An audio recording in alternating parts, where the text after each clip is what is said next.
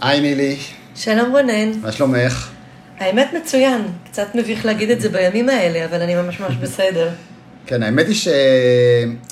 שישבנו לפני זה וככה קצת חשבנו על מה מדברים, אז קצת מורכב למצוא איתך על מה מדברים, כי אנחנו מתממשקים על כל כך הרבה נושאים, שזה יכול להיות מטכנולוגיה ועד כשפות, ש... שבאמת ככה ניסינו לראות מה אנחנו...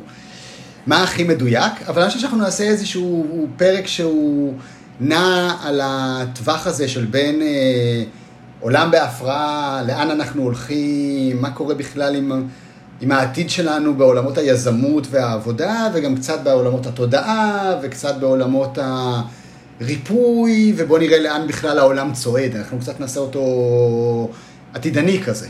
נכון? אפשר לעשות אותו עדידני, ואני הייתי שמחה אם אנחנו נתייחס גם לתאריך, כי אני חושבת שהוא משמעותי. אנחנו גם התחלנו לימודים אתמול, ראשון ספטמבר. זה סוג של התחלת שנה להרבה מאוד אנשים. אנחנו גם ביום בריאת העולם. וגם אנחנו ביום בריאת העולם. ואוטוטו, אוטוטו, מתחילה שנה חדשה לבריאת העולם. ואני חושבת שכולנו משקיעים בזה מחשבה, בתקסים של סיומים והתחלות. לגמרי. אז בואו נתייחס גם לזה, נראה לי חיוני. אז בואי ככה, בשלושה משפטים, ספרי מיד. אז קוראים לי נילי גולדפיין, אני כותבת נילי עם גרשיים, שזה תמיד מאוד מצחיק אנשים, אבל אני חושבת שאני היחידה בארץ. זה בא ללמד שאני באה מרקע דתי, וגאה מאוד במורשתי הדתל"שית. אני בת חמישים ושמונה וחצי, אני נשואה פעם שלישית, הם לשני ילדים מהממים, שעוברים עכשיו טרנזישן. עשיתי תארים אקדמיים באוניברסיטה העברית, עשיתי תארים פחות אקדמיים במשרעת מאוד רצינית שמתחילה במנהל עסקים, פסיכולוגיה חברתית, leadership and management, גם באוניברסיטאות בארץ, גם באוניברסיטאות בעולם, ועד הצד השני של הספקטרום, בהילינג, תטא הילינג, קראטה, מיצוי וליקוד של צמחי מרפא וכל מיני דברים כאלה. אני מגדירה את עצמי כבן אדם שמשלב, משלב מזרח מערב, משלב רוח וחומר, משלב נשיות וגבריות בצורה שלפעמים מחשידה אותי, אבל בגדול אני בן אדם שמח ואוהב שחי את החיים. מעולה, אחלה סיכום. ואני חושב שבאמת על הרקע הזה גם מאוד התחברנו, זאת אומרת התחלנו בכלל מחיבורים בעולמות עסקיים, את המנכ"ל בנירם גיטן, שזה אחת מחברות הייעוץ הגדולות בארץ, אם לא הגדולה ביותר בארץ, נכון? זה חברת ייעוץ לניהול, זה לא חברת הדרכה. בארץ זה בוודאי החברה הכי גדולה ואחת המובילות, ובעולם אנחנו מתחילים לשים שם footprint. אז אנחנו לא הכי גדולים ולא הכי חשובים, אבל אנחנו בהחלט עושים עבודה טובה בכל מקום שאנחנו מגיעים אליו. נכון, ושם, ושם התחלנו ושם הכרנו בעצם, ובאתי עם, עם פרשביז ועשינו דברים ביחד, אבל מהר מאוד הבנו שאנחנו אה, מכירים מאוד עולמות נקרא לזה, אוקיי? ומחוברים בעוד עולמות ובהרבה רבדים, ועד באמת מבחינתי איזושהי דוגמה מאוד ייחודית למישהי שהיא מאוד מאוד מאוד חזק בצד אחד בבבלון, מה שאנחנו קוראים, ובצד השני מאוד בעולמות הרוחניים וההתפתחותיים, ו... והשילוב הזה הוא מרתק. אני חושב שגם בכל מה שאני עושה, אני כל הזמן משתדל להביא את החומר ואת הרוח ואת הפרקטיקה ואת המחשבה החופשית ואת ה... איך זה נראה בעולם היומיומי שלנו ו... ואיך מסתכלים נורא נורא רחוק קדימה. ואני חושב שגם את אלופה בזה. בפודקאסט של מיכאל אמרת שאת מתכננת מאות שנים קדימה, ומצד שני את מאוד באה כאן ובאה עכשיו, אז, אז בעיניי זה מאוד מאוד מרתק החיבורים האלה, ובואו ננסה לגעת בהם בתוך השיחה הזאת. אז בואו נתחיל קודם כל עם, קצת עם העולם העסקי-ארגוני, שמשם אנחנו באים ונוגעים בעולמות העסקיים שלנו, כי באמת המטרה שלנו בפרק הזה הוא להראות לאן העולם הולך, אבל גם לתת איזושהי הבנה מאוד פרקטית של הדבר הזה. אוקיי, אם הוא הולך לשם, מה אני צריך לעשות היום? איך זה ישפיע על העבודה שלי, איך זה ישפיע על העסק שלי, איך זה ישפיע על הארגון שאני עובד בו?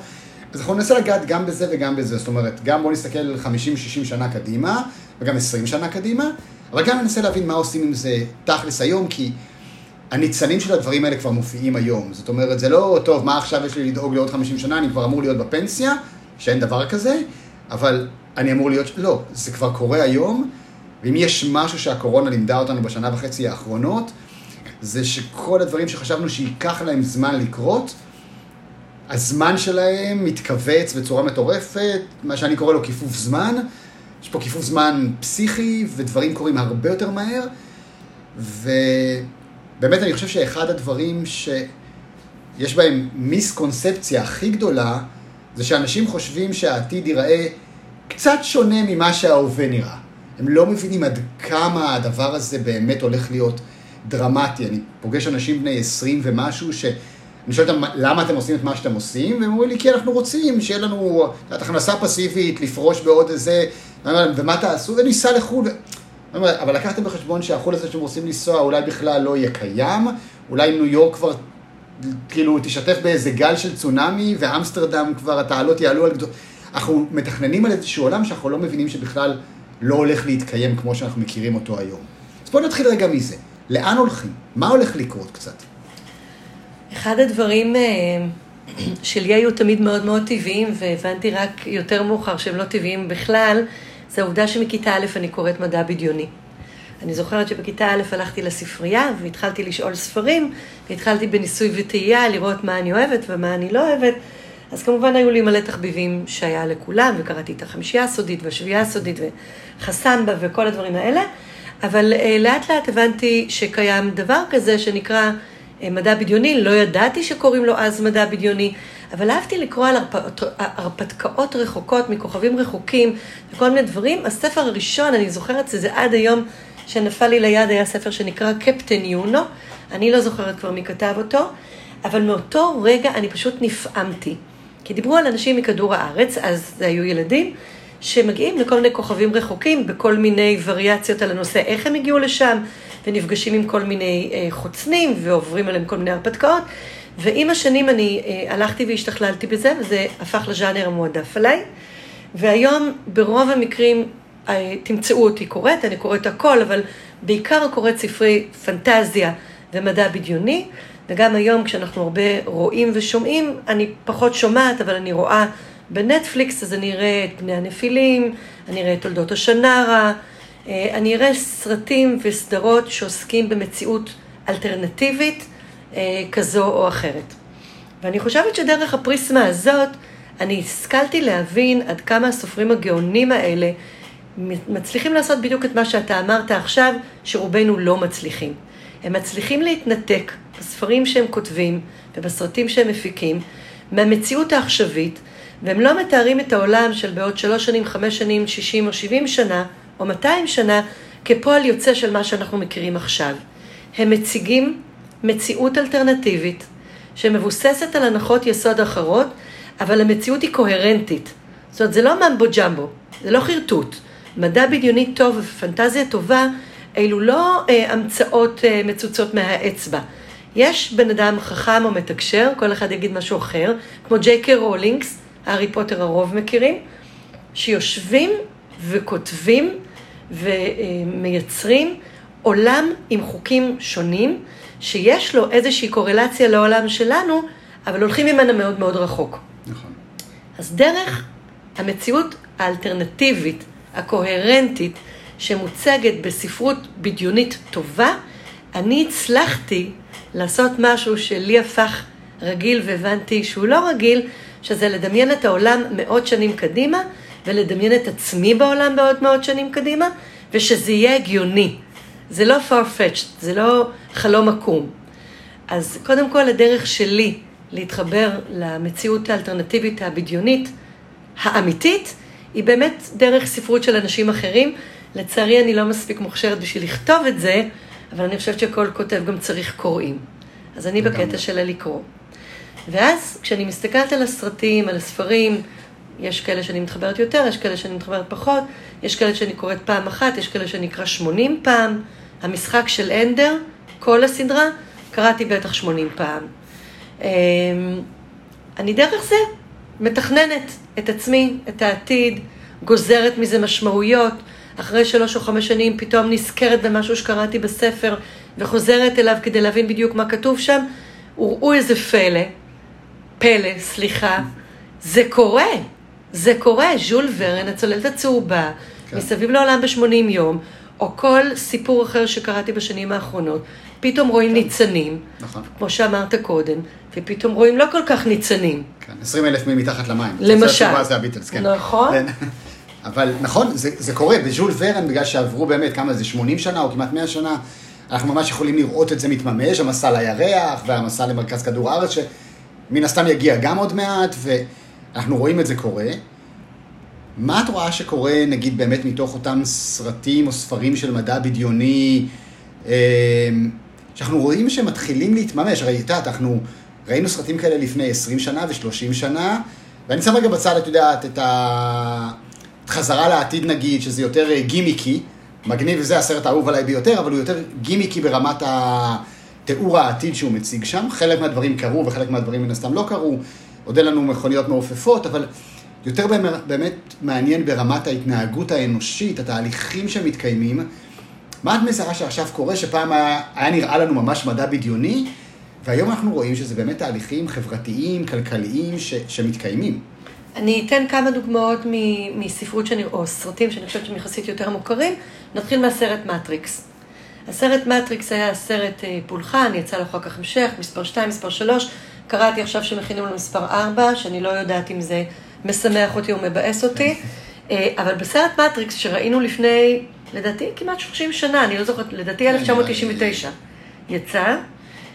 עשרים שנה, כן. כן.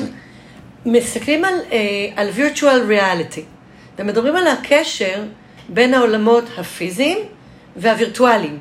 יש בסרט, למשל, זה קטע שאני משתמשת בו לפעמים בהדרכות, שניאו, הגיבור של הסרט, מי שלא ראה שיראה פשוט, אז אני לא רוצה לספר מה יש שם, לומד קונג-פו במשך ממש מספר דקות מצומצם, ומה שמראה לו המורה שלו, זה שהרבה מאוד מהיכולת שלו להיות טוב בקונג-פו, זה המיינדסט שלו, שיש לו איזה שהן הנחות יסוד מגבילות, שהן מגבילות אותו מלמצות את הפוטנציאל שלו, כי הכל בראש.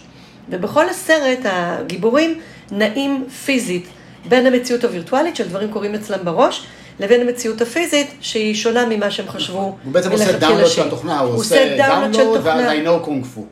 בדיוק, ואחר כך מלמדים מישהו להטיס הליקופטר, ומלמדים מישהו להשתמש בנשק, והכל זה בעניין של דאונלוד.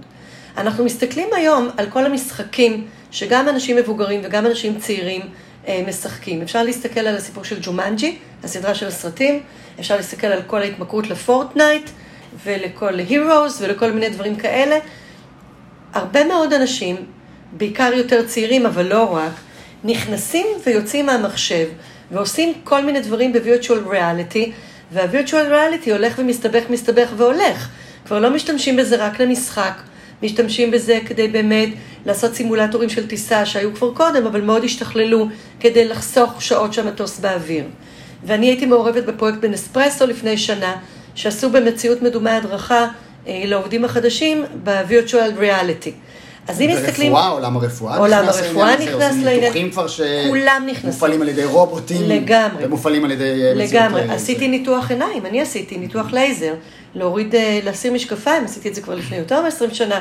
אני ישבתי מתחת למחשב, הרופא ישב חמישה מטר ממני מול מסך, ומי שניתח אותי היה הרובוט, שהופעל על ידי מישהו פיזי, חמישה מטר ממני. אז כל הסיפור הזה של מערכת היחסים המורכבת, בין מציאות מדומה, מייצט ודאונלוד של תוכנות לתוך המוח שלנו, לבין המציאות הפיזית, המוחשית, שבה אנחנו בשר ודם ונוגעים, היא מתפתחת והולכת ומשתנה, ואני כבר רואה את הדור הבא דרך ארגונים שמנסים לחסוך הרבה מאוד כסף, במקום לעשות הדרכות בכל מיני דרכים שלוקחות כסף וזמן ומשאבים וטיסות וכן הלאה, למקום, למקום הזה של המציאות המדומה.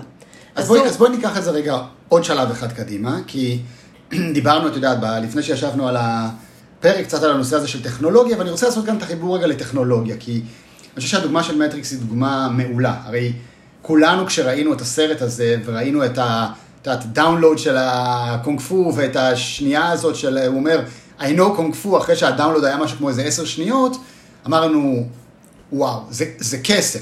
עכשיו, גם אם כביכול הוא עושה את הדאונלוד לתוך תוכנת המחשב, כי הוא נלחם בקונג-פו בראש שלו, בתוך, ה, בתוך המטריקס, לא בפיזי, אנחנו לא יודעים, יש לו את המסל ממורי של הדבר הזה, אבל לא ספק יש לו את התודעה לעניין הזה, זה היה נראה לנו מופלא ומטורף וכל כך עתידני ורחוק, אבל המציאות מביאה אותנו למצב שאנחנו ממש ממש עוד שנייה שם. למה אני מתכוון אנחנו עוד שנייה שם? היום יש לנו את זה בסרטון ביוטיוב. סרטון ביוטיוב יושב על הטלפון שמחובר ליד שלנו, כרגע הוא יושב בתוך היד שלנו, אבל אנחנו מרחק של כמה שנים קטנות מזה שכל הידע הזה, במקום להיות בתוך הטלפון שלנו, במחשב שלנו, יהיה פשוט בצ'יפ שמושתל בתוכנו, ואנחנו נהיה טרנס-יומנים כאלה. ואתה יודעת, אני לפעמים יושב ומדמיין, ואני אומר, אוקיי, סבבה, מה הדבר הראשון שיקרוס בשנייה שהדבר הזה יהיה? הרי זו טכנולוגיה שהיא אפשרית, תכלס, ואנחנו בעצם נהיה עם גישה לכל האינטרנט בכל רגע נתון, כאילו זה זיכרון שלנו, או ידע שלנו, אנחנו לא נוכל להבחין אפילו מה אני זוכר כזיכרון של ארוחת הערב המשפחתית האחרונה שלי, או את הפלישה לנורמנדי. שניהם ישבו לי בראש בתור זיכרון. אני, יהיה לי גישה למידע הזה באותה זמינות. אומר, אוקיי, הדבר הראשון שבטוח הולך לקרוס שם, זה מערכת החינוך. הרי איך אתה יכול להכניס ילדים לבית ספר ולהגיד להם, בוא נלמד על, כשהוא, אבל אני כבר יודע את זה, אבל אני כבר יודע את זה, אני כבר יודע את זה. כאילו, כל הקונספציה של בוא נלמד ידע, הולכת להיעלם מהעולם. איך זה הולך להשפיע על ארגונים? כשאנחנו יודעים שעכשיו, בוא נדמיין רגע עובדים, שבאמת ברמת הטכנולוגיה הכל קיים אצלהם בראש כאילו זה זיכרון פרטי שלהם, מה יקרה באותו רגע? מה הולך לקרות בעולם? ואיך בכלל נערכים לדבר כזה? האם אני באמת הולך ולומד עכשיו עוד תארים, כשאני יודע שבעוד שלוש, חמש, שבע, שמונה שנים כבר, אני לא אצטרך את זה, זה כבר יהיה לי בראש, חבל על כל האנרגיה. כמו שהבת שלי עכשיו קיבלה רישיון, אמרתי לה, סבבה, יש לך רישיון לעשר שנים הקרובות. כי היא לא תצטרך לנהוג בעוד עשר שנים, אז יופי, את יכולה ליהנות מלנהוג עשר שנים. זהו, לא צריך את זה יותר. איך הדבר הזה הולך להשפיע על עולם העבודה, על עולם העסקים, מה הולך לקרות שם? אז אני אלך בכל זאת קצת אחורה מהשאלה שלך, לשני דברים שהזכרת כבדרך אגב, אני רוצה שנייה להתעכב עליהם. אחד זה שלבי המעבר. אתן דוגמה לשלב מעבר ממטריקס לעולם העתידי שאנחנו מדברים עליו, אני יכולה לדבר על הסיפור של הווייז. אני יודעת לומר, אני אגב בן אדם טכנופוב באופן יחסי למי שקורא מדע בדיוני, אולי זה הגיל, אולי זה התרגיל, אבל הרבה מאוד שנים כשהיינו צריכים להשתמש באיזושהי תוכנה במחשב או באיזשהו מכשיר חשמלי, היה מגיע משהו שמסביר לנו איך משתמשים באותו דבר. לתוכנה היה צריך לעשות דאונלוד, והיו חוברות הדרכה, וכשמישהו לימד אותי להשתמש באיזושהי תוכנה, אני זוכרת שבפעמים הראשונות, שלימדו אותי להשתמש אפילו בוורד ופאורפוינט, שהיום זה כאילו הדבר הכי בסיסי, באמת כמו קריאה וכתיבה, היה צריך חוברת הדרכה, היה צריך להתקין, והיה צריך לעשות איזשהו תהליך למידה, ואז שהגיע ווייז, אני זוכרת את השיחה הזאת עם חברה שלי, נסעתי להולנד, אני לא אוהבת לנהוג, אני לא אוהבת לנהוג בחול, אבל היא אמרה לי, תתקיני ווייז. אמרתי לה, כן, אבל מי ילמד אותי להשתמש בזה? והיא צחקה, היא אמרה, אף אחד לא צריך ללמד אותך להשתמש בזה. ואני אפילו לא הבנתי מה היא בדיוק אומרת. מה פירוש תוכנה שלא צריך ללמד להשתמש בה? ואז התחלתי כמובן להיות צרכנית מאוד כבודה של ווייז, כמו כולנו אני מניחה, אבל פתאום יש לנו הרבה מאוד דברים, כמו ווייז, כמו וואטסאפ, דברים שהם חלק מהחיים שלנו היום, אפילו פייסבוק ולינקדאין. כמעט כל דבר שהיום הוא חלק אינהרנטי מהחיים שלי, מאורח החשיבה שלי, מההתנהגות היומיומית שלי, אילו פונקציות טכנולוגיות, שעד לפני עשר שנים נניח, הייתי צריכה ללמוד והיו צריכים להתקין והייתה חוברת הפעלה, והיום הם מותקנים כרגע למחשב שלי ולא במוח שלי, אבל זה לא משנה, בטלפון שלי, ואני משתמשת בזה בלי להיות צריכה להתרגל, ללמוד, לקרוא, להיות מודרכת, הדברים האלה עשו כבר דילוג דור. אז אם אני מסתכלת בין מטריקס עשרים שנה אחורה, לביני בעוד עשרים שנה קדימה, אני מסתכלת על כל ה-Waze, וואטסאפ למיניהן, כדברים שהם סוג של נקודת מעבר. אז תחשבו כמה זה נראה לנו היום בקלולה, ואיך זה יהיה בעוד עשרים שנה. זה דבר אחד. אז רואים, רואים, לא רק רואים את הניצנים, ולא רק רואים רק את הרעיון, רואים את צעדי ההתפתחות רק אם יודעים להסתכל. הדבר השני זה לגבי הנושא של בתי ספר וידע וחינוך, כי אני חושבת שכמו ש... לילדים זה יעשה שינוי, ככה גם לעובדים זה עושה שינוי. בסופו של דבר כולנו יצורים לומדים, בין אם אנחנו בני שש, שתים עשרה, שמונה עשרה, עשרים ושמונה. אז אני רוצה לצטט מחקר של בן אדם בשם פרופסור סומטה מיטרה, הוא הודי כמו שהשם שלו אומר, אבל הוא חוקר באוקספורד, הוא המציא פרויקט מצוין שנקרא The Hole in the Wall, החור שבקיר. הוא אמר, כולנו יצורים תבוניים ולומדים ולא צריך ללמד אותנו. שום דבר. אנחנו לומדים לבד. הוא הלך בהודו לכל מיני חורים נידחים, כפרים שאין בהם כמעט חשמל, שם במרכז של הכפר מחשב, הצליח כן לסדר מצב שהוא יעבוד, שיש שם חשמל, והלך. וחזר אחרי ארבעה חודשים. וגילו שכל הילדים, מתחת לגיל, לדעתי זה ה-שתים עשרה או שלוש עשרה, אולי אני מפספסת שנה קדימה או שנה אחורה, אבל כל הילדים מתחת לגיל שתים עשרה ו-שלוש עשרה ידעו להשתמש במחשב. אף אחד לא היה שם, אף אחד לא לימד אותם. הם לא ראו אף אחד אחר משתמש במחשב. היה המחשב, כולם ידעו להשתמש בו. מבוגרים מעל לגיל שש עשרה לא ידעו. ועכשיו אני מגיעה למה שאתה אומר לגבי סיפור בתי הספר. אז מנסים ללמד ילדים ואומרים, לא צריך, הם לומדים לבד. אבל מה הוא גילה במחקר שלו שמעניין, וזאת התשובה לשאלה גם על בתי הספר וגם על ארגונים. אם עמדו שם האחים הגדולים שלהם, לא ההורים שלהם, האחים הגדולים שלהם, שלא הצליחו ללמוד בעצמם, ופרגנו לקטנים על תהליך הלמידה, ואמרו להם, רונן, איזה יופי, איך הצלחת לעשות את זה לבד? אני בחיים לא הייתי מצליחה. וואו, מחיות כפיים, אתה משהו. הם לא נתנו אפילו ביקורת קונקרטית, הם רק הביאו עידוד לתהליך הלמידה, הזמן של הלמידה התקצר, היכולת ללמוד עלתה, כל מה שקשור בפרגון וחיזוק חיובי, גרם לילדים ללמוד את זה עוד הרבה יותר מהר. מה מוציאים מזה? מוציאים מזה באמת שיש הבדל מאוד גדול בין ידע, גופי ידע קונקרטיים, שאפשר להשתיל היום בגוגל, בצ'יפ, היום במחשב, מחר במוח, אבל יש לנו גם צד הומנואידי, היומן שאנחנו, שזקוק למערכות יחסים. ומה שיכול להיות מאוד שילמדו בבתי הספר ולא ידע, כי ידע באמת לא צריך, אין צורך, אפשר לקבל את זה מכל מקום כל הזמן, זה היכולת להיות יותר מיומנים במה שנקרא היום מיומנויות כוח, power skills. מה שקודם קראו soft skills. כל מה שקשור בניהול משא ומתן, כל מה שקשור ביכולת להשיג דברים בצוות, כל מה שקשור בתקשורת טובה ואפקטיבית עם אנשים שונים ממך, שונים ממך ברקע, גיל, תרגיל, מקצוע, צורת חשיבה, whatever.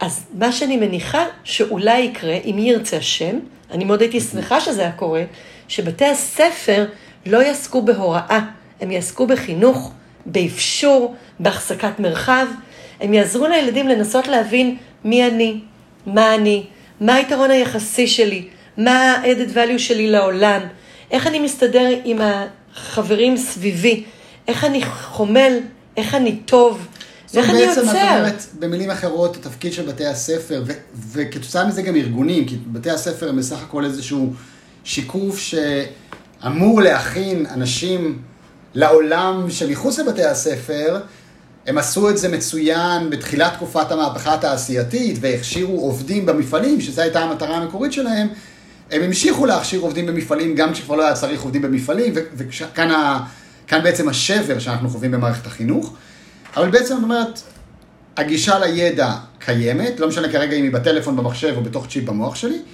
אני צריך ללמוד להיות בן אדם, להיות אנושי, לדעת להתעסק באינטראקציה אנושית, ואני אוסיף על זה עוד משהו, אני חושב שגם התפקיד, גם של בתי הספר, גם של הארגונים, או בעצם מה שנדרש, בעקבות היכולת שלנו להיות יותר אנושיים ולהיות יותר יודעים, כי הידע יהיה באמת זמין, זה היכולת באמת לעשות הקשרים ולהסיק מסקנות ולהיות יצירתיים כתוצאה מהדבר הזה. שני דברים, שני דברים. אחד, גם הסיפור של הפרדה של עיקר מתאפל. אז בעצם בתי הספר יצטרכו ללמד איך ללמוד. כי יש את העניין של באמת לעשות הקשים והקשרים, ולדעת לחפש חומר, ולדעת אם יש לך שאלה איך להגיע לתשובה, אבל גם בגלל שיהיה היצף כל כך גדול של ידע, אנחנו נצטרך ללמוד איך ללמוד, איך לעשות הקשים, איך לחפש, איך לעשות אינדוקציה, דידוקציה, איך להפריד עיקר מתאפל וכן הלאה.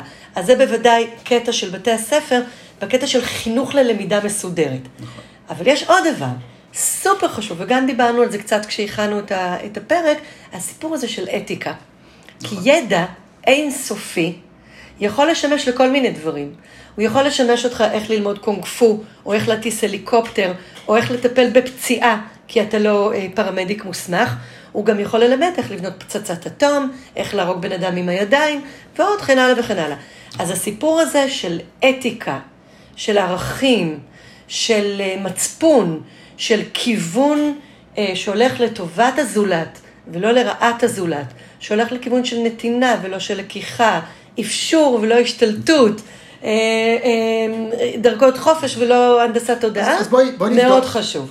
אני מסכים איתך לגמרי, בוא נבדוק את זה רגע, כי בעצם הגענו לאיזושהי נקודה, אוקיי? אפשר לקרוא לזה אפילו סוג של נקודה סינגולרית בקטע הזה, שאנחנו, עוצמת הכוח הטכנולוגי שיש לנו, היא כזאת שהאתיקה הלא נכונה יכולה לייצר כל כך הרבה נזק, שזה לא היה לפני זה. זאת אומרת, בוא נגיד, אם אני שבט דוב המערות, ואני אחד מחברי השבט, והאתיקה שלי התבלבלה באיזשהו מקום, אז או שאני אעשה קצת נזק בשבט, או שהשבט יעיף אותי, ו- וזה בערך עוצמת הנזק שאני יכול ליצור, ואחרי זה אם השבטים טיפה גדלו, או בוא נגיד שאני ראש עיר, אז אני יכול... אבל ברגע שאנחנו כבר באמת מחזיקים כזאת עוצמה טכנולוגית, והיינו קרובים לדבר הזה כמה וכמה פעמים, או בוא נגיד חצינו גם את הקו, פעם ראשונה במלחמת העולם השנייה, ואז הבנו שזה, ואז מלחמה קרה, ואז משבר בקובה, שכבר היה כמעט מלחמת עולם שלישית, אנחנו, אנחנו כל הזמן מהלכים על הקו המאוד מאוד מאוד דק הזה, ששימוש לא נכון בעוצמות של הכוח שיש לנו, בעצם שם אותנו באיזושהי סיטואציה שאני חושב שהשאלה המרכזית שהיום האנושית שואלת את עצמה היא, מה יקרה קודם? האם קודם כל אנחנו נחריב את העולם בגלל המשבר אקלים, או קודם נגמור אותנו עם כמה פצצות אטום ונשאיר לעולם להתאושש לבד כאילו. זה פחות או יותר שתי האפשרויות שהיום קיימות, אלא אם כן, באמת, יקרה איזשהו שיפטינג מאוד מאוד מאוד גדול בתודעה שלנו, בגישה שלנו לדברים, ביכולת שלנו לקחת אחריות אתית, ולקחת את כל העוצמה הזאת ו- ולהפנות אותה לעשיית טוב. זאת אומרת, אני חושב שבאמת, אחד הדברים שאנחנו יכולים לשאוב מהם השראה ב- בספרות המדע הבדיוני, או בוא נגיד בספרות ה- הסופר הירוס, כמו שיש צלי פה בזה, או, או בסיפורי החוצנים, זה שאנחנו מקווים שבאיזשהו מקום נצליח לעשות איזושהי קפיצה תודעתית, שבה נצליח להמשיך לשכלל את הטכנולוגיה, אבל עדיין לשמור על עצמנו בתור גזע שהוא doing good, אחרת זה לא יכול ללכת למקום טוב, זה יכול ללכת רק למקום רע, וכאילו אנחנו תולים איזה תקווה בכוכבים, שמישהו שם בחוץ אולי הצליח לעשות את זה, ואולי נוכל ללמוד ממנו, אני חושב שזה הרבה מההשראה שסיפורי aliens מביאים לנו, כאילו יש איזו ציוויליזציה אחרת שמתקדמת הרבה יותר מאיתנו, והצליחה לעשות את הקפיצה הזאת, מה, מה נראה לך? אז, אז קודם כל בקטע הזה אני אעבור מספרות מדע בדיוני, שכשמה כן היא, היא מדע, היא מבוססת על עולמות הוליסטיים, עם איזשהו רציונל פנימי, קוהרנטי, שאיננו קיים לפחות לא כרגע, לבין ספרות פנטזיה, ובאמת עושים הבדלה. ובספרות פנטזיה כן מדברים על עוצמה שמעבר לכל שיעור, שנמצאת בידיים של הטובים ובידיים של הרעים, ויש מלחמה. והמלחמה הזאת הרבה מעבר לכפר או לעיר, היא מלחמת העולמות. יש גם סרט כזה שנקרא מלחמת העולמות. אז מדברים על העובדה שקסמים, ההבדל בין כישוף וקסם לטכנולוגיה, זה בעיני המתבונן. כי אם אנחנו נלך היום לשבת דוב ומערות ונראה לו טלפון, הם יחשבו שאני מחשפה והם ישרפו אותי מיד על המוקד, שלא לדבר על מכונית או חללית או כל מיני דברים כאלה. אז ברור שגם טכנולוגיה יכולה להתאפס כ... כישוף או כקסם בעיני אדם מהאמזונס, אפילו נכון לתחילת המאה ה-עשרים ואחת, ובספרי הפנטזיה מדברים כמעט תמיד על מלחמת אור בחושך, לרעים יש כלים מאוד חזקים, פעמים רבות יותר חזקים מאשר לטובים, ולטובים יש כלים חזקים, לעתים קרובות פחות טובים מאשר לרעים, ומה שעושה... The revolution is always underfunded. לגמרי, לגמרי. ואז שובר השוויון הוא בדרך כלל מוצג תחת שלושה ראשי פרקים, וזה כמעט תמיד במיתוסים. אחד, זה האינטנשן הנקי של הגיבור או הגיבורים, הם בקטע של doing good, של המחשבה האנושית של ה-doing good. הדבר השני זה עבודת הצוות, העובדה שהם משתפים פעולה ביניהם, והדבר השלישי זה שיש להם מצפן, מצפון, זה אותה מילה, כן? מצפון ומצפן של ערכים, שגם אם זה יהיה לטובתם במלחמה, הם לא יעשו דברים שביניהם הם לא אתיים. למשל, הם לא ירצחו שבוי פצוע. דוגמה מאוד קשה במדינת ישראל, אבל היא קיימת הרבה מאוד פעמים בספרות של הפנטזיה. אז הסיפורים האלה של החושך נגד האור, טכנולוגיה מועדפת לחושך, לאור יש טכנולוגיה אולי טובה כמו של הרעים ואולי קצת פחות טובה, עשויה להיות שוברת שוויון בקטע של התודעה, בקטע של האינטנשן ובקטע של הערכות המשותפת של האנשים שנלחמים. אז אני רוצה לשאול אותך שאלה שהיא קצת יותר פרקטית, כי זה עובד מעולה בסרטים, ואנחנו רואים את זה במלחמת הכוכבים, ואנחנו רואים את זה בהרבה מאוד מקומות, באמת, אנחנו תמיד, הטובים מגיעים בתור איזה אנדרדוג, ומביאים איזה ערכים מאוד אנושיים ומאוד טובים, ואז בסוף מצליחים לנצח, וכולנו יודעים שזה יהיה הסוף, כי גם הסרט הוא אמריקאי. בוא נדבר רגע על העולם האמיתי שבו אנחנו כרגע חיים. העולם הארגוני הזה שאנחנו רואים, את יודעת, חברות כמו גוגל, שהסלוגן שלהם היה בהתחלה "Do no evil", והיום, אני לא יודע כמה הן באמת עומדות מאחורי המשפט הזה. נשאר רק העיוור, פשוט בדיוק, כל פעם ירדה מילה. בדיוק, בגלל שאנחנו לא שומעים את, את הנוט, נכון? אז האם אנחנו באמת היום, בתוך, ואת מכירה את ה... באמת, את, ה, את הביץ והבית של העולם הארגוני, באמת ישראל, אני חושב שאת מהאנשים הבקיעים ביותר בחוטים שמרכיבים את המערכת מאחורי הקלעים. האם אנחנו רואים היום באמת דוגמאות שחברות אתיות יותר מייצרות באמת אה, אור גדול יותר, תוצאות טובות יותר, עובדים מרוצים יותר? את רואה את זה קורה? או שאנחנו עדיין בשלב שהחושך מתגבר והאור מנסה למצוא את דרכו בתוך הדרך הזאת? אז, אז אני אתחיל דווקא מהמקום של הפרט. אני עובדת בעיקר עם מנהלים, אפילו מנהלים מאוד מאוד בכירים, אבל יש לי גם חברים ואני חיה פה, אז אני יכולה להסתכל על כל האנשים שמסביבי, גם במעגלים הקרובים יותר וגם במעגלים הרחוקים יותר, ואני אומרת, קודם כל, בעיניי, אושר באלף לא נמדד באושר בעין. בסופו של דבר כולנו, כבני אנוש, רוצים להיות שמחים, רוצים להיות מאושרים, רוצים לקום בבוקר עם שיר חדש בלב, ולעשות דברים כיפים עם אנשים שאנחנו אוהבים ולנשום אוויר נקי. רוב האנשים שאני מכירה, שנמצאים בתפקידי ניהול בכירים, ויושבים תחת הכותרת שאני הכתרתי אותם, אני כמובן לא נותנת להם על זה משוב, doing good, בממוצע, לא עשיתי על זה מחקר באקדמיה, אבל אני יכולה ככה להגיד, כי אני באמת מכירה טוב אלפי אנשים, הם אנשים יותר שמחים. אנשים שמסוגלים לקום בבוקר, להסתכל על עצמם בעיניים בראי, ולהגיד, אני בא בטוב, אני בא באהבה, אני אעשה היום שלושה מעשים טובים ביום, והכל יהיה סבבה. הם אנשים יותר מאושרים. הם אנשים יותר מאושרים. אז קודם כל, ברמת הפרט, זה עובד, את רואה איזה מוכח, אנחנו מכירים את זה מאנשים שאנחנו מסתובבים איתם, זה אנשים שהם טוב אני, להם בזה. אני מכירה אנשים, למשל, אני עובדת קצת עם המערכת mm-hmm. הצבאית. עכשיו, ממש לאחרונה, ליוויתי בחור מקסים, בן ארבעים ושבע, שבדיוק פרש מהצבא, אחרי הרבה מאוד שנות שירות, הוא בצבא מגיל שמונה עשרה. הוא לקח עם השנים בתוך הצבא כמויות הולכות וגדולות, גדלות של תרופות פסיכיאטריות. נגד דיכאון, ונגד חרדה, ונגד לחץ, ו, ו, ו, ו, ו, וכשהוא השתחרר מהצבא, הוא הבין שהוא נמצא על כמות פסיכית של כדורים פסיכיאטרים. זה נעשה לא כי הוא היה בן אדם מאושר, אלא כי הוא היה צריך להתממשק עם הרבה מאוד תהליכים של קבלת החלטות שלא היו לפי רוחו, ולא ישבו בצורה מסודרת נקי קו על קו עם המצפן הפנימי שלו. הוא היה צריך לדכא את הקונפליקט הפנימי עם הרבה מאוד חומרים פסיכיאטריים, וכשהוא יצא, ואני שלחתי אותו לפסיכיאטר שמבין בזה, כדי ללכת ולהפחית את החומרים המאוד מזיקים האלה, הוא אמר לי, נילי, כל יום שאני קל, אני יותר ויותר שמח. אני מרגיש שכל יום יורדות לי כמה אבנים מהכתפיים.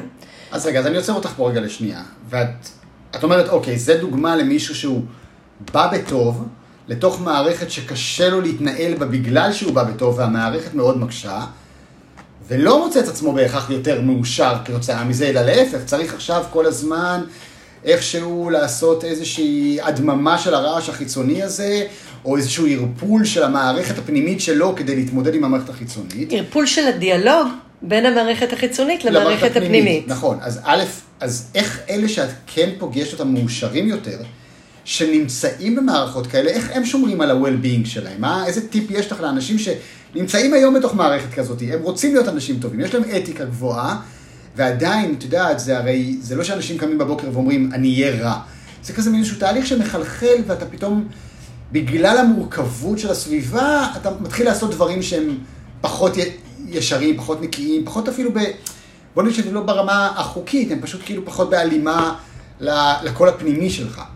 איך שם אתה שומר על עצמך? אז קודם כל אתה צודק, אני מסתובבת בכל הארגונים, גם בטובים, גם ברעים, גם בישרים, גם בעקומים, אני מסתובבת בכל הארגונים, ושאלו אותי כמה פעמים החברים שלי מהמעגלים שלנו, איך את יכולה לתת שירות לארגון X, כשאת תופסת מעצמך בן אדם רוחני? ומישהי שאלה אותי את השאלה הזאת בשיא הרצינות, ואני אמרתי לה... אני שאלתי אותך על זה היום בבוקר, סליחה שהייתה לנו. נכון, ואני אומרת, כי אני בשליחות, אני בשליחות. אני בן אדם של אור, אני באה להביא אור, אני לא מוארת, ואני גם נופלת לפעמים, אבל אני עסוקה כל הזמן גם בלהרים את עצמי, ותפקידי הוא גם להרים אחרים. אז איך אנשים כמוני, קמים בבוקר ומנסים להיות בשליחות, וליצור אור, גם כשהדיאלוג בין העולם החיצוני, והמרחב הציבורי המזוהם, לבין המצפן הפנימי, מתווכחים בכל רם.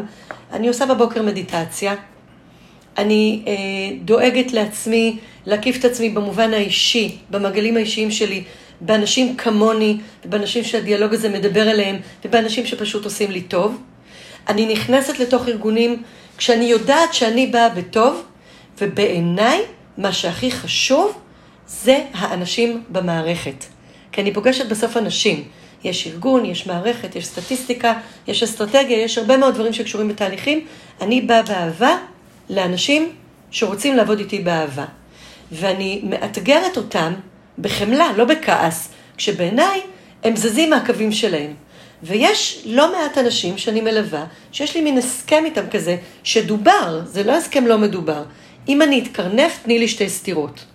אמרו לי את זה, במילה הזאת. הסרט הנחשול, אני לא יודעת אם אתה זוכר, מוקרן בכל בתי הספר בארץ ביום השואה, על מנהל או מורה בבית הספר. קבוע, כל יום, לא כל יום שואה. מורה להיסטוריה שלימד על מלחמת העולם השנייה, והתלמידים שלו לא הבינו איך קרה מה שקרה בגרמניה טרום מלחמת העולם השנייה, והוא מצליח תוך שלושה שבועות להביא את הכיתה לשם, ויש בסך הכל שניים, שלושה אנשים שמתנגדים. האנשים שמתנגדים לא מתנגדים כי הם לא רוצים להיות בחברה, וכי הם לא רוצים לעשות מה שהחברה בעצם מצווה מהם לעשות. זה אנשים שהתודעה שלהם חזקה, מחוזקת, ושהמצפן הפנימי והקול הפנימי מספיק יציבים בשביל שהם יהיו מוכנים לאתגר את עצמם, את מערכות היחסים שלהם ואת הסביבה, ולעשות משהו שהוא פחות מקובל. ככה נראים המנהלים שעושים טוב. לפעמים הם נשארים בתפקיד שלהם ועושים את זה בתוך הארגון שלהם, ולפעמים יבואו אליי אנשים ויגידו, תקשיבי, אני לא יכול להישען כאן יותר. ועוזבים. צריך אומץ לעזוב כסף, תואר, תפקיד, אה, אה, לגסי, אבל אני מכירה יותר ויותר אנשים, הם מתרבים, רונן, הם מתרבים, זה אחד הדברים שכל הזמן נותנים לי כוח להמשיך, שמסתכלים ואומרים, לא מתאים לי איך שהאנשים בארגון הזה מתנהגים, לא מתאים לי התרבות הארגונית, לא מתאים לי הצורה שזה מדבר או זה מדבר, ואני או אעשה משהו כדי להתמודד עם זה בתוך הארגון, או כדי להשפיע בתוך הארגון, או שאם אני מנסה להתמודד, מנסה להשפיע וזה לא עובר, אני שם את ההבטחות על השולחן ואני הולך למקום אחר. הם מתרבים. אנחנו מתרבים. אז אני מסכם את זה רגע. אז דבר אחד ברור, כאילו לי נשמע מאוד מאוד חזק ממה שאת אומרת, אנחנו צריכים להיות מאוד אמיצים, גם כדי להישאר וגם כדי ללכת. זאת אומרת, ללכת צריך אומץ, להישאר צריך לא פחות אומץ. חד משמעית. אפילו יותר בעיניי, כדי כל יום, על בסיס יומיומי, לאתגר את המערכות יחסים, לבדוק את המצפן הפנימי שלך, לצאת כנגד דברים שקורים בארגון, מתוך איזושהי תחושה שזה המקום שנכון לי להיות בו, כי אני רוצה לחולל את השינוי מבפנים. אז חלק מהאנשים חזקים מספיק, יציבים מספיק, לחולל את השינוי מבפנים, חלק אומרים, סבבה, זה too much בשבילי, אני אצא החוצה, אני אתחיל לבנות את זה במקום אחר, זאת אומרת, זה איזשהו, בוא נגיד שבתוך צבא האור הזה, יש לנו שני סוגים של אנשים, כאלה שבאים לפרק את המערכות מבפנים, או לשנות אותם מבפנים, וכאלה שהולכים לבנות את החדשות, והדבר הזה, זאת אומרת, זה המקום שאנחנו כרגע נמצאים בו, בתפר ההיסטורי הזה, ברגע ההיסטורי הזה, שכן, אנחנו רואים אנשים שמצליחים לקום בבוקר עם, עם שיר חדש בלב, ולעשות עם זה משהו, או בתוך הארגון שלהם, או מחוץ לארגון שלהם, ושמה משהו קורה. ונראה לי שהצעד הטבעי הבא בתוך העניין הזה, זה שבאמת הארגונים יהיו חייבים להשתנות, או בגלל שתהיה מסה קריטית שתשנה אותה מבפנים, יהיו מספיק, זאת אומרת, זה מתרבה, או שפשוט הם יתחילו לאבד יותר מדי אנשים טובים, וכדי להביא אנשים טובים אתה צריך לשנות את ערכי הארגון, כי האנשים הטובים האלה באיזשהו מקום, הדיסוננס הפנימי הזה לא יאפשר להם להישאר שם, אם הארגון לא משנה את ה-די אן איי בעצם. אתה יכול לראות את זה כבר קורה, אפילו ברמה של ארגונים כמו מייקרוסופט. אם אתה מסתכל על המעבר בין סטיב בלמר, נכון. למנכ"ל החדש, סטיה נדלה, אתה רואה הבדל בתפיסת העולם הארגוני את ה-די אן איי של עצמו, מה היה בו קודם עבד לתקופה מסוימת והפסיק לעבוד או חרק מאוד, והגיע מנכ"ל ב-די אן איי שונה, עם תרבות שונה, עם הטמעת תרבות שונה, עם מסרים אתיים שונים. עכשיו, אין לי ספק שבמייקרוסופט, בגלל שזה ארגון ענק, וארגונים היום בסדר גודל של מייקרוסופט, יש להם כוח כמו למדינות, או אולי אפילו יותר מאשר למדינות, יש כל מיני דברים. אי אפשר להגיד שמייקרוסופט היא כזאת או כזאת. במייקרוסופט יש אור ויש חושך, ואנשים טובים ואנשים רעים, ואנשים אמיצים ואנשים פחדנים, ומנהיגים ומונהגים, כמו בכל מדינה, כמו בכל חברה אנושית. אבל הכל הרשמי במייקרוסופט, בין סטיב בלמר לסטיה נדלה, השתנה ב-מאה ושמונים מעלות. נכון. And guess what? הארגון מרוויח. נכון. מאוד מרוויח. הארגון הולך בכל מקום בעולם, ומדבר את הערכים שלו על במות, ואומר, השתננו, תראו מה קרה למניה שלנו. השתננו, תראו מה קרה למערכות הגיוס שלנו. אנחנו מאמינים בזה שאנחנו צריכים לעשות טוב, להביא טוב, כי זה יביא לנו טוב. אז אם מייקרוסופט הגדולה והרעה לשעבר, לפחות אומרת את המילים האלה, ומראה תוצאות עסקיות משופרות, אני יכולה לראות את זה אם אני רוצה כסמן ימני. נכון. אני חושב מייקרוסופט זה באמת דוגמה מאוד אה, ייחודית ומאוד עוצמתית בעניין הזה, כי זה באמת ממש, אה, ממש מאה ושמונים מעלות. זה מארגון נורא כוחני, נורא מוכוון מחירות, נורא מוכוון פתאום איזו אנרגיה שהיא הרבה יותר רוחנית, אפילו אפשר לקרוא לזה, מביאה מסרים של התפתחות, ומביאה מסרים של doing good, ו... ובאמת דוגמה מאוד מאוד אה, משמעותית בתוך העולם הזה. אוקיי, אז אני עושה לנו רגע איזשהו סיכום ביניים. אז אחד אמרנו, אוקיי, דברים שראינו שקורים בספרים של מדע בדיוני, וסרטים של מדע בדיוני, פתאום אנחנו ממש מתחילים לראות אותם כמציאות חיים. זה, אז כבר עברנו את שלב ה-עשרים אלף מייל מתחת למים והגעה לירח, והגענו לרמת המטריקס, ואנחנו באמת ברמה של גישה למידע ויכולות בצורה מאוד מאוד גבוהה. גם בשיחה המקדימה שלנו דיברנו על זה שאנחנו כבר עוד שנייה במלחמת הכוכבים, ברמה של הרובוטים חלק מאנשי הצוות שלנו, תכף נגיד על זה אולי איזה כמה מילים, אבל הטכנולוגיה הופכת להיות כל כך אינרנטית בתוך העשייה שלנו, שאחד אנחנו חייבים להיות אנשים טכנולוגיים, אין כבר פריבילגיה של להיות או לא להיות טכנולוגי, ברור שככל שהדור הצעיר הולך ונכנס לתוך העבודה, זה... זה goes without saying, זה ממש מובן מאליו, הוא כבר לא עושה את ההפרדה בין טכנולוגיה ללא טכנולוגיה, הכל כבר משולב. אני חושב שבאמת אנחנו נמצאים גם באיזושהי תקופת מעבר שעדיין, וגם שמעתי, אנחנו מדברת על זה כמה פעמים, שאנחנו כבר, אנחנו ארבעה דורות באותו מקום עבודה, אז חמישה. באמת חמישה דורות כבר, אנחנו מבייבי בומרס ועד לדור הזה, והאלפות עוד שנייה נכנסים פנימה. זאת אומרת, אנחנו בעולם שיש אנשים שגדלו ללא טכנולוגיה, למדו טכנולוגיה, הסכימו לקבל אותה, ואנשים שטכנולוגיה זה extension של הגוף שלהם באותה מידה, ו... וגם נורא נורא מעניין לראות בעיקר את ה... לא רק את המיומנות הטכנולוגית, אלא את הגישה לטכנולוגיה.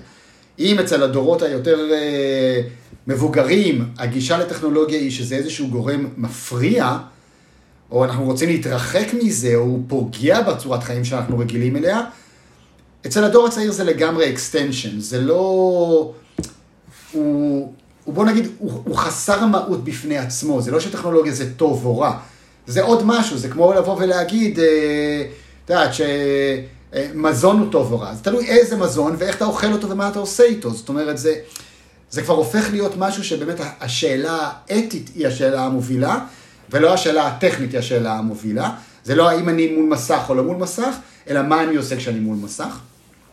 אז אנחנו רואים שזה הולך להיות יותר ויותר, וככל שהטכנולוגיה מתקדמת, אנחנו צריכים יותר ויותר מיומנויות אנושיות, אתיות, בעצם איזשהו חיבור רוחני, כדי שלא נשתמש בה יותר מדי לרעה. אז מה שנדרש מאיתנו, אמרנו, זה ללמוד ללמוד, ללמוד אתיקה, ללמוד מיומנויות אנושיות של חמלה ותקשורת וכל הדברים האלה כדי שנוכל לעבוד ביחד. בואו נדבר רגע על הרעיון הזה, הנורא מגניב וסקסי הזה של מה בדיוק אתה עושה ש-אר טו די טו הוא חלק מהצוות שלך? איך, איך, איך עובדים עם הדבר הזה? איפה נראה את זה ממש במקום העבודה? ואיך לא, איך מתכוננים לזה? איך מתכוננים לזה שהמכונית תיסע לבד? ויכול להיות שאני גם, תוך כדי שהיא תיסע לבד, אני גם מנהל את המערכת יחסים. כי זה לא רק שהיא תיקח אותי ממקום למקום, היא גם תספק לי את כל מה שאני צריך, וכבר תזמין לי את המקום במסעדה שאליה אני... איך מתחילים לעשות את הדבר הזה, בכלל להתרגל לרעיון, שרובוטים וטכנולוגיה הם חלק מאנשי הצוות שלנו? מה, מה הולך לקרות שם? אני חושבת שכבר התחלנו להתרגל לרעיון. נכון. לי יש אנדרואיד, אבל לבת שלי יש אייפון. ובאייפון יש סירי. נכון. נכון? היא מדברת עם סירי. היא לא רואה בזה טמטום, היא לא רואה בזה חייזרות, היא לא רואה בזה איזשהו אלמנט שמדברת עם מכשיר ומיד אני מאשפזת אותה. סירי היא לגמרי חלק מהחיים שלה. אותי זה כל פעם מצחיק מחדש. נכון, דעת של הבת שלי, זה קטע. זה קורה, זה פשוט קורה. אבל סירי היא חלק מהחיים של הדס, והיא עובדת איתה, אוקיי? בתחילת הקורונה התחלתי לכתוב בגלובס, אתה יודע את זה, כי כתבנו כמה מאמרים ביחד, והעורכת, אחת העורכות המקסימות שלי, דפנה לוצקי, הסבה את תשומת ליבי אה, לחברה ישראלית שאינני זוכרת את שמה כרגע, שמייצרת רובוטים שהם companionship לאנשים בודדים. כן. אני לא זוכרת איך קוראים לזה, אבל יש לזה שם, ו- וגם כתבתי על זה באמת מאמר, אבל בקורונה כשהתחלנו את הבידודים הדפוקים למיניהם, שכמובן הוכיחו את עצמה מאוד במניעת הידבקות, אז היו הרבה מאוד קשישים בודדים, אנחנו יודעים שעלתה תמותה, עלה אחוז פונים לבתי חולים חולי נפש, לכל האיראנים למיניהם. גם בדידות זאת המגפה החדשה. זה המחלה הכי... כמעט יותר גרועה מהשמנה. אבל אני אישית מכירה הרבה מאוד אנשים שהבדידות עשתה להם רע מאוד מאוד מאוד. ואז קמה החברה הזאת, חברה ישראלית שפיתחה רובוטים, שהם סוג של companionship לאנשים בודדים, בעיקר מהגיל השלישי. אני לא מדברת על עצמי שאני חיה ורע ופועלת, אני מדברת על אנשים בני שמונים פלוס, שלא היו רגילים לטכנולוגיה. כשהם נולדו עוד לא היה טלפון. אבל הם, הם דיווחו על תוצאות מצוינות במחקר, כמה הסירי הרובוטי הזה, שמדבר איתם ונמצא איתם בבית, עוזר להם ומפיג את הבדידות שלהם. אז מאיפה זה מתחיל? זה מתחיל כרגיל מקושי. אם אנשים בודדים, הם כל כך בודדים, שעדיף להם להיות עם רובוט, מאשר לא עם רובוט, ואז הם מפתחים איתו מערכת יחסים. יש uh, סרט גם כן בדיוני מאוד נחשב, שנקרא בלייד ראנר, בכיכובו כן. של האריסון פורד, עשו לו לפני שלוש ארבע שנים, כשעוד הלכתי לקולנוע, כן. סרט המשך, נכון. ובסרט ההמשך רואים בלש צעיר, שלא ברור כל הסרט אם הוא באמת אנדרואיד או בן אדם, אבל החברה שלו... בלי ספוילרים, עוד לא ראיתי את זה. סליחה. אז החברה שלו, אז אני אעצור כאן, רק אני אגיד שהחברה שלו היא וירטואלית. היא חברה וירטואלית. או בספר המשחק של אנדר, באחד מספרי ההמשך, יש מישהו שנפגע מאוד קשה ממכת חשמל, והוא משותק והוא לא מצליח לדבר, והחברה הכי טובה שלו קוראים לה ג'יין, היא ייצוג מחשבי, היא כאילו, היא סוג של סירי כזאת. והיא מצחיקה אותו, והיא מקרינה את עצמה על הקיר בכל מיני פוזות מצחיקות, והיא החברה הכי טובה שלו. היא ישות מחשבית. אז אני אומרת סירי, על סירי אני יכולה להגיד מה שאמרתי קודם על הווייז. סירי היא סך הכל אף טיפוס ראשוני למשהו שאנחנו נראה שמתגלם ברובוטים שנתנו לקשישים כדי להפיג את הבדידות שלהם, ואני לא מדברת על עוד שנה, אני מדברת על שנה שעברה, וזה רק ילך והתפתח, ילך והתפתח. אז אר טו די טו הוא לחלוטין ולגמרי דבר אמיתי וקיים, רואים את זה כבר בתערוכות רובוטיקה בכל העולם, רואים את זה כבר בבתים של קשישים, כי אין ברירה, כי אין אנשים שיסכימו לעשות את זה, רואים את זה בסירי, אה, ב- ב- בטלפון של הדס שלי, ומתחילים לראות את זה בכל מקום. ההבדל הגדול, אני חושבת, במה שאנחנו רואים בחיים הרגילים, למה שאנחנו רואים בסרטים, זה שבסרטים כבר מתחילים להלביש אותם בצורה של בני אדם. אתה רואה רובוטים, יש הרבה סרטים מהסוג הזה, אה, אתה רואה רובוטים ש... נראים כאילו כמו בני אדם, ומשתמשים בהם לכל מיני צרכים כאילו אנשים. הרובוטים של היום, רובם ככולם, יש כבר קצת התחלות של זה, אבל רוב הרובוטים לא נראים כמו אנשים, הם נראים כמו מחשבים, אבל זה טכניקה. זה ייפטר תוך כמה שנים. כן, גם שאת רואה, א' כבר היום יש כאלה שנראים... מטורף, זה, זה, זה הולך לשם. וגם של, כן, בוסטון רובוטיקס, כן, כאילו כן, החיילים זה... העתידיים, זה הולך, כבר זה הולך נראים לשם. חצי אנושיים. שאגב, כאילו, לי זה יותר קשה. לי אישית זה יותר קשה מאשר... מה שאני רוצה את אר טו די טו. בדיוק. אבל כן, הדברים האלה הם דברים מאוד בעייתיים. אני אתן עוד דוגמה מאוד קשה. שנייה, אני רוצה רגע על העניין הזה, כי בעצם זה סוג אחד של יישום, זה בוא נגיד, זה להשתמש ברובוטים בתור איזשהו aid, איזשהו סיוע למצבים מסוימים. גם בתור assembly lines.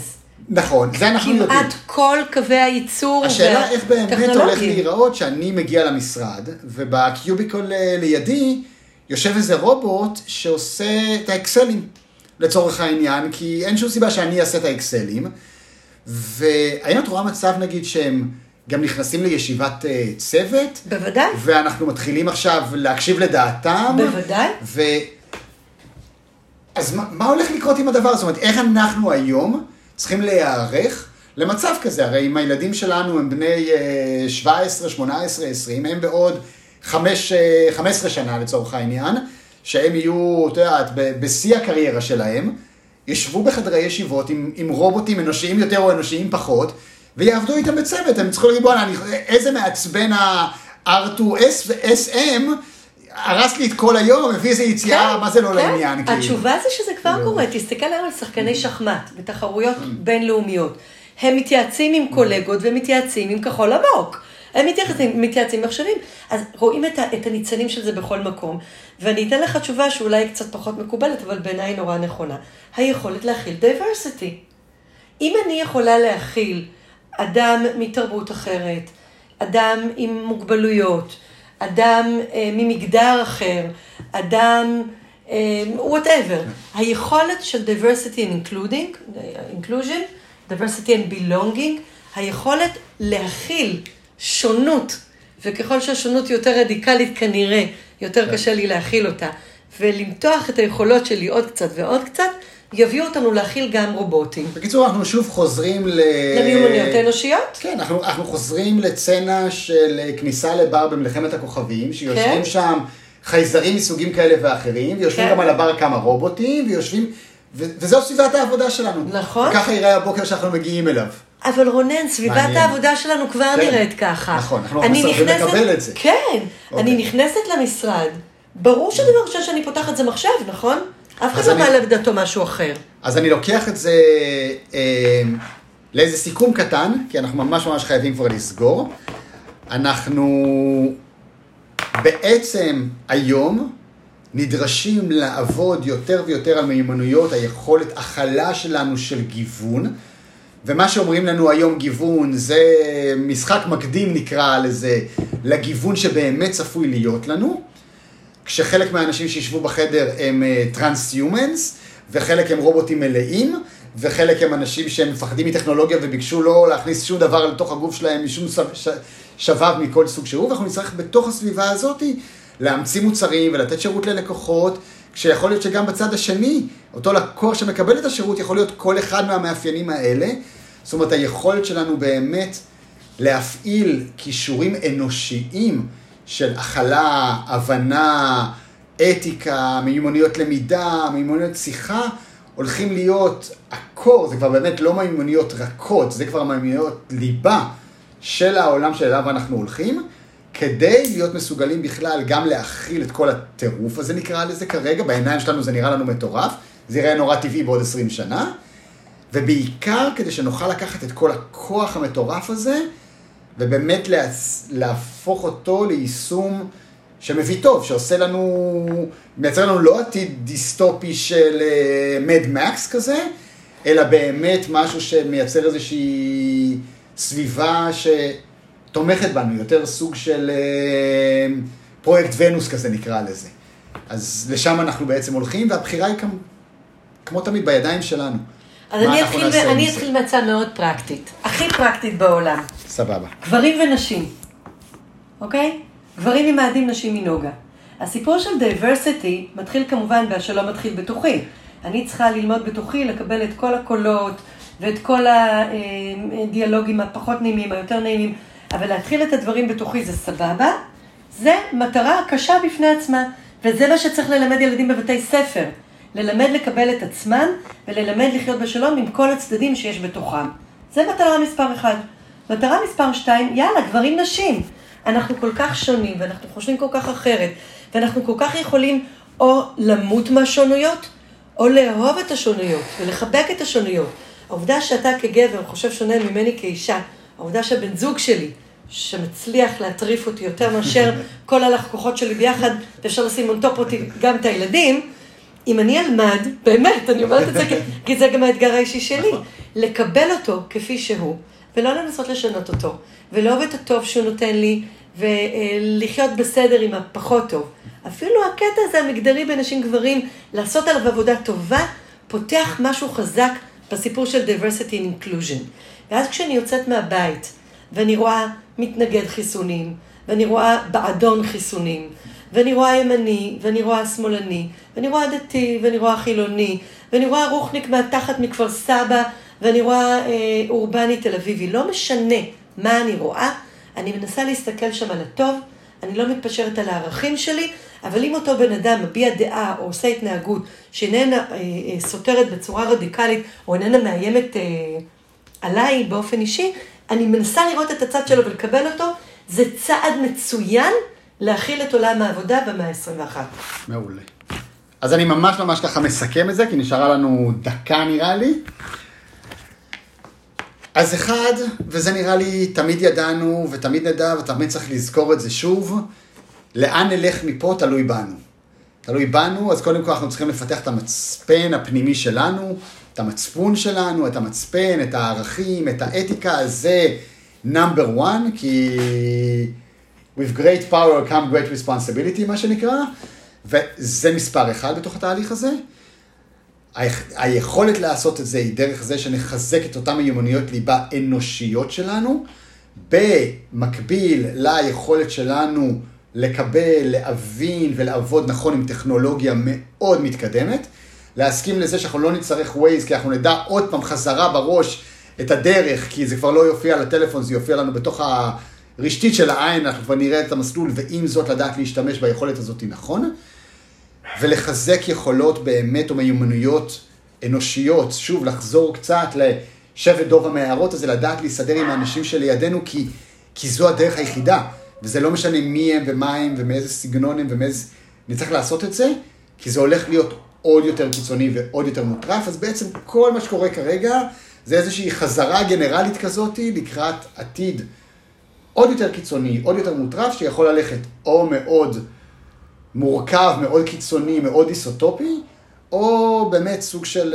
אוטופיה שיש בה מגוון מאוד מאוד מאוד רחב של אפשרויות חיים או צורות חיים, בתוך מרחב שהוא מאוד מגוון, שהם יוכלו לחיות מתחת לאדמה בבתים שיבנו לעומק, או בטבע, כי אנחנו גם חוזרים לחיבור לטבע, לקבל את כל הדברים האלה, להסכים לכל הדברים האלה, ולבנות איזושהי מערכת אקולוגית שתומכת ב... בכל הקשת הרחבה הזאת. אז היה מרתק, תודה. יש לנו חומרים, נראה לי, לעוד איזה שניים, שלושה פרקים, אנחנו בטח מן הסתם ניפגש בהמשך. מי שרוצה קצת יותר לראות, להקשיב, לשמוע אותך בעוד מקומות, יש עוד פודקאסטים שהשתתפת בהם, יש אותך בפייסבוק ו... וברשתות ה... המקובלות והלא מקובלות, אוקיי? אז uh, תמצאו את uh, נילי ב... במקומות שצריך. תודה רבה, היה כיף, תמיד כיף להיפגש. תודה אחלה. רבה. יאללה, ביי.